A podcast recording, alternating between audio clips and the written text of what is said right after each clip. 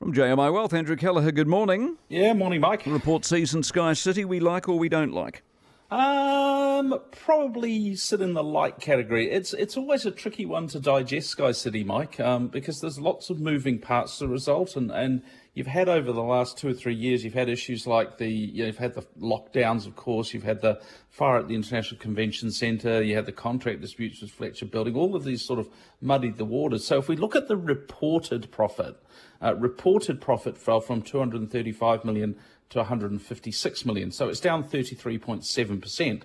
Call that 34. So it doesn't look that great. I mean, if you just looked at that, you'd probably struggle to reconcile the share price jumping six percent by the end of the day. Um, so, but there's lots of abnormal or one-off stuff in there. So if we look at the normalised numbers, normalised net profit was 90 million bucks, and that was up 36% on last year. So that changes the picture a little bit. And that, that number was in line with expectations. Now, when they're open, and the current lockdown has obviously closed the doors, when they are open, the Auckland and Hamilton casinos are going strong. The perennial struggler Adelaide, that's coming right too. Uh, look at things like hotel occupancy, food and beverage revenue. They did well despite the closed borders. Now they are missing the international high rollers, so the result is despite that loss. Uh, dividend, Mike, obviously important at the moment in this era of low interest rates. That was better than expected. So all that hmm. adds up to the reason why the share price was up 6%, so reasonably well received. Sky? Sky TV, uh, the other Sky. Well, result looks in line. Well, actually, it's a bit ahead of, of previous range of company guidance, so that's uh, good. The share price didn't really react, though. I think that could be to do with guidance next year. They're putting, Mike, they're putting a lot of faith in the rollout of this new Skybox. Now, I am a Sky stalwart. I'm looking forward to this because be able to push some of the third party streaming services like Netflix, Disney through that box. It'll be in 4K, ultra high definition, and you'll have that killer app of one remote to rule them all. Um, but quickly looking at the 2021 financial year, satellite subscribers were stable, uh, down about 9,000 since December, but streaming subscribers were climbing, so up to 393,000 from 352 in December. So satellite revenues down slightly 3%, but streaming revenues up 15% on the back of that lift in subscribers. Guidance for next year, uh, they're, they're forecasting growth in revenue, and that hasn't happened for a while. Fantastic. And what did a ship arrive or something? Is this all the imports? well, I think there was lots of motors. Um, again, so this is import-export data uh, released yesterday. So this is the trade data for the month of July. Geez, might talk about loading up on vehicles though. Um, sur- imports surged 34%, and that swamped a quite good rise in exports. They were up 15%.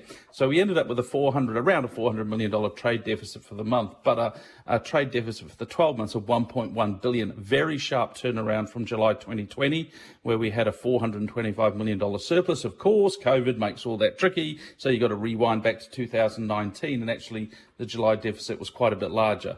Uh, but almost a billion dollars worth of vehicles, parts, and imports, Mike, imported in July, and about half a billion dollars worth of motors. So that's a total imports, largest value of total month, monthly imports ever on record. So previous high was October 2018. And, and very quickly, Mike, I just want to make one note. While we're talking about imports and exports, shipping prices have surged again. So they were on top of already, I'm looking at this thing called the Baltic Dry Index. It measures shipping prices. They were already extremely elevated and they've gone higher again. This is due to disruptions of the ports in, in China. Uh, so those supply chain issues as we're coming into Christmas, Mike, they have got worse. Yep. Yeah, so stock arriving for Christmas, there's a real risk, I think, of shortages and a definite risk of higher prices. And it's all inflationary, as you say. Right, what are the numbers? Uh, the Dow Jones up 87 points, 35,453. The S&P 500 just lurking beneath four, four and a half thousand, 4498. And the Nasdaq still maintaining above 15,000, 15,040, which is up 20 points. Uh, the FTSE 100 gained 24 yesterday, 7150. Uh, the Nikkei down 7 points, 27,724. Shanghai Composite gained 26, 3540. Uh, the ASX 200, 7531, up 29 yesterday, which is 0.38%.